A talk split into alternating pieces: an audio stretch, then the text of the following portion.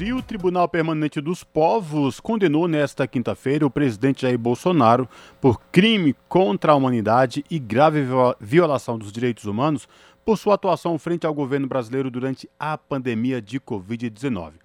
Para repercutir essa decisão do Tribunal Permanente dos Povos, nós conversamos agora com Sheila de Carvalho, que é professora, advogada, integrante da Coalizão Negra por Direitos e coordenadora de Direitos Humanos da OAB São Paulo e da Artigo 19. Boa noite, professora Sheila Carvalho. Tudo bem? Prazer falar com a senhora. Boa noite, um prazer estar aqui com vocês hoje. Maravilha. Professora Sheila Carvalho, a expectativa era muito grande em torno da leitura da sentença do Tribunal Permanente dos Povos. Hoje foi lida e foi confirmada a condenação do presidente Jair Bolsonaro. Eu queria repercutir com a senhora esta condenação e o que vem a partir de agora é, desta condenação feita pelo Tribunal Permanente dos Povos. Essa condenação, para nós, é muito importante, porque ela é o reconhecimento a partir de fatos, evidências, provas que foram coletadas pelas organizações denunciantes nos últimos dois anos né, e apresentadas perante o Tribunal Permanente dos Povos. O tribunal reconheceu que o Bolsonaro, enquanto presidente da República, praticou crimes contra a humanidade durante a sua negligência criminosa no período da pandemia. Esse reconhecimento é extremamente relevante, faz parte, é, reconhece denúncias né, de movimentos sociais, movimento negro, movimento da, dos povos tradicionais, do, da população indígena, é, dos crimes que estavam sendo praticados e que a gente não teve o atendimento pela justiça, pelas instituições democráticas no Brasil. A partir desse reconhecimento do Tribunal Permanente dos Povos, abre caminhos para que a gente tenha uma denúncia reconhecida e julgada procedente também contra o Bolsonaro no Tribunal Penal Internacional. Perfeito. Boa tarde, Sheila. Aqui quem fala é a Larissa Borer. É um prazer falar contigo. Essa condenação, professora Sheila, ela vem ao encontro até do combate às fake news, né? Uma vez que Bolsonaro foi um dos que mais propagou informações falsas e propaga ainda, né? Fazendo discurso em rede nacional de que a Covid-19 era só uma gripezinha, em relação à vacina também, né? Dizendo que quem tomasse poderia virar jacaré, ou até fazendo propaganda de medicamento ineficaz. Ou seja, esse julgamento que considerou as ações de Bolsonaro durante a pandemia ações de natureza genocida, elas englobam também as fake fake news, né, o combate às fake news, que foram responsáveis pelas mortes de muita gente que acreditou no Bolsonaro, né, professora?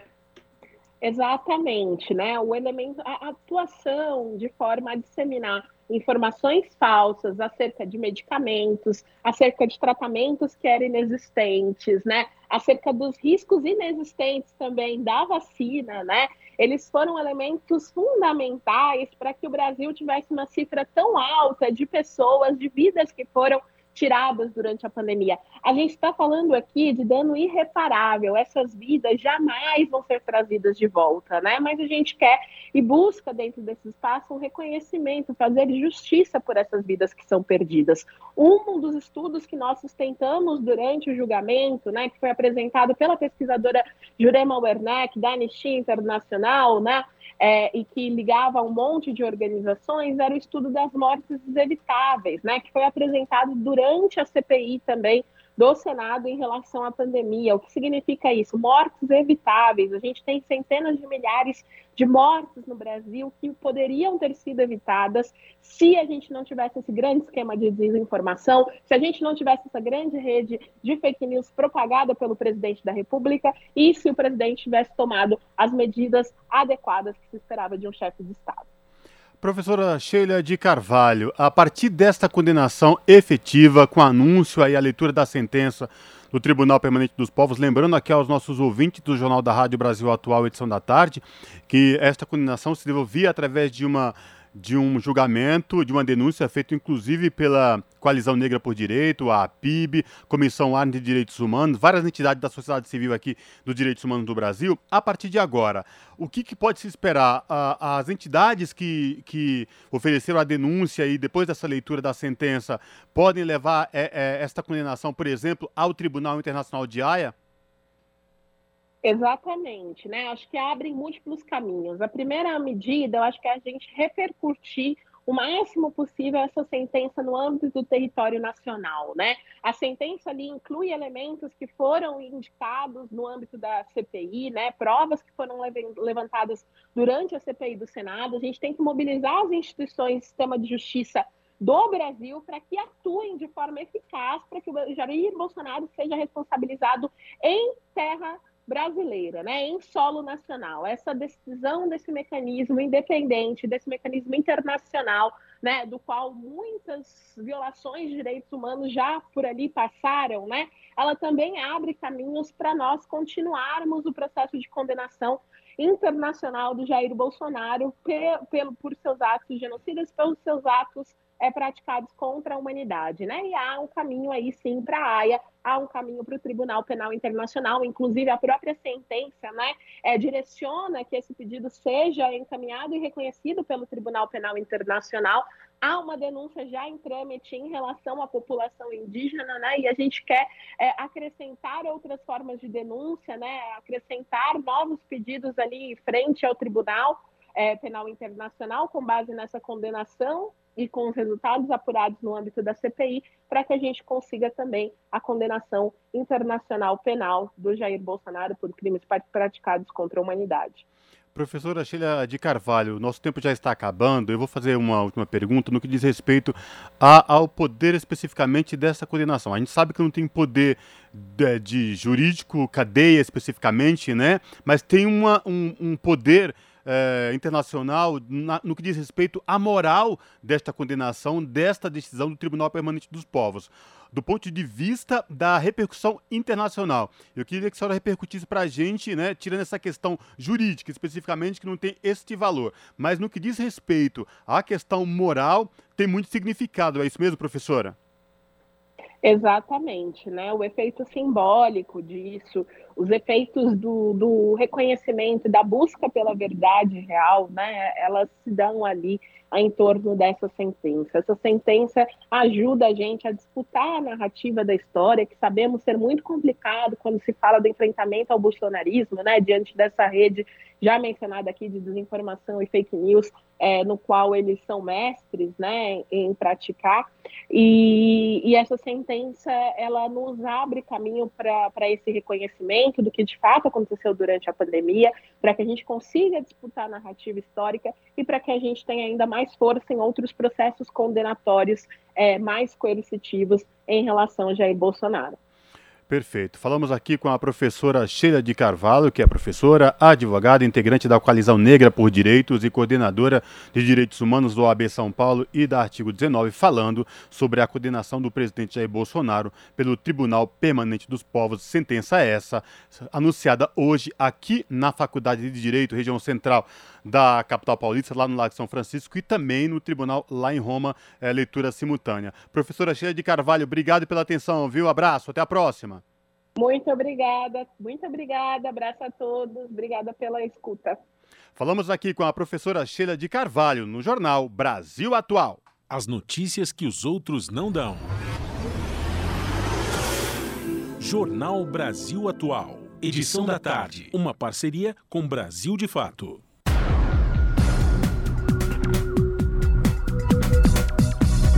6 horas mais 24 minutos. E a capital da Paraíba, João Pessoa, vai sediar a reunião do Parlatino, o Parlamento Latino-Americano. O encontro acontece nas próximas segunda e terça-feira. Reportagem de Yara Farias Borges.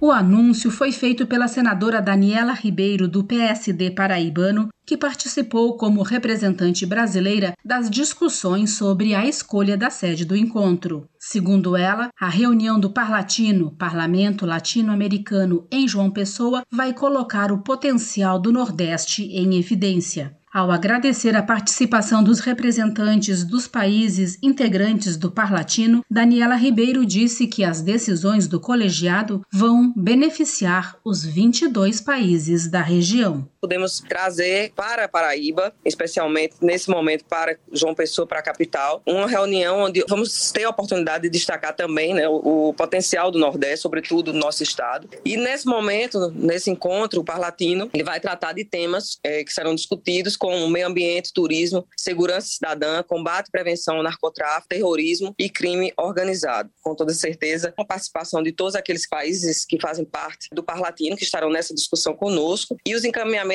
que eu tenho certeza que vão ser feitos, trazendo benefícios para esses países que integram né, o nosso parlamento latino-americano. Fundado em 1964, o Parlamento Latino-Americano é composto por parlamentares dos seguintes países: Antilhas Holandesas, Argentina, Aruba, Bolívia, Brasil, Chile, Colômbia, Costa Rica, Cuba, Equador, El Salvador, Guatemala, Honduras, México, Nicarágua, Panamá, Paraguai, Peru, República Dominicana, Suriname, Uruguai e Venezuela. O Parlatino não se reunia no Brasil desde 2015, quando Brasília sediou o encontro. Da Rádio Senado, Yara Farias Borges. São 6 horas e 26 minutos. Foi aprovado o decreto legislativo que valida acordo entre os governos do Brasil e do Estado de Israel. Confira na reportagem de Carol Teixeira.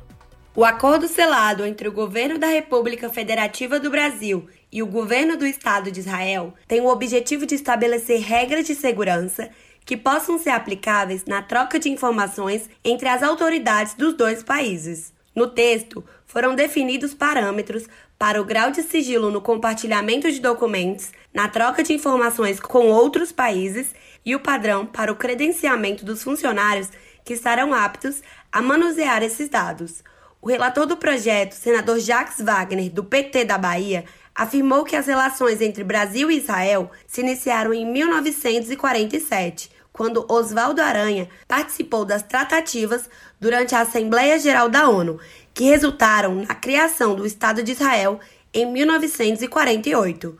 O senador também alegou que o acordo, além de trazer regras sobre a troca de informações entre os países, poderá fomentar projetos na área de segurança. O acordo, acompanhado de sua emenda, de um lado tem o intuito de aperfeiçoar aspectos referentes à troca de dados entre os serviços de informação do Brasil e Israel. De outro lado, é importante que se diga que ele poderá fomentar projetos voltados para a transferência de tecnologias aplicáveis aos setores militar e de segurança. O documento original foi assinado em Tel Aviv no dia 24 de novembro de 2010 mas houve uma emenda em 2018. O acordo foi aprovado no plenário e agora segue para promulgação. Sob a supervisão de Maurício Desante, da Rádio Senado, Carol Teixeira. Na Rádio Brasil Atual, tempo e temperatura. A sexta-feira na região da capital paulista o clima esquenta. O dia começa com sol entre nuvens e temperatura mais baixa. Na parte da tarde, solzão com poucas nuvens. Previsão de chuva leve em alguns pontos durante a noite, com máxima de 27 e mínima de 14 graus. Em Santo André, São Bernardo do Campo e São Caetano do Sul, a sexta-feira começa com muitas nuvens e ventinho gelado. Na parte da tarde, o sol aparece e o clima esquenta. A previsão é de chuva leve durante a noite, com máxima de 28 e mínima de 15 graus. Em Mogi das Cruzes, a sexta-feira será de sol entre nuvens pela manhã e a tarde esquenta na região. Há possibilidade de chuva fraca durante a noite e na madrugada, com máxima de 25 e mínima de 14 graus. Em Sorocaba, sexta-feira será de solzão. O dia começa com sol entre nuvens e o clima esquenta. Possibilidade de chuva fraca em algumas localidades no período da noite, com máxima de 29 e mínima de 15 graus. Juliana Almeida, Rádio Brasil Atual. Chegou ao fim mais uma edição do Jornal Brasil Atual, edição da tarde, que teve minha apresentação Cosmo Silva e de Larissa Borer. Nos trabalhos técnicos, ele, Fábio Balbini. Na produção do jornal, Juliana Almeida. A gente volta amanhã a partir das 5 horas da tarde. Logo mais tem seu Papo com Zé Trajano e na sequência seu jornal na TVT. Tchau!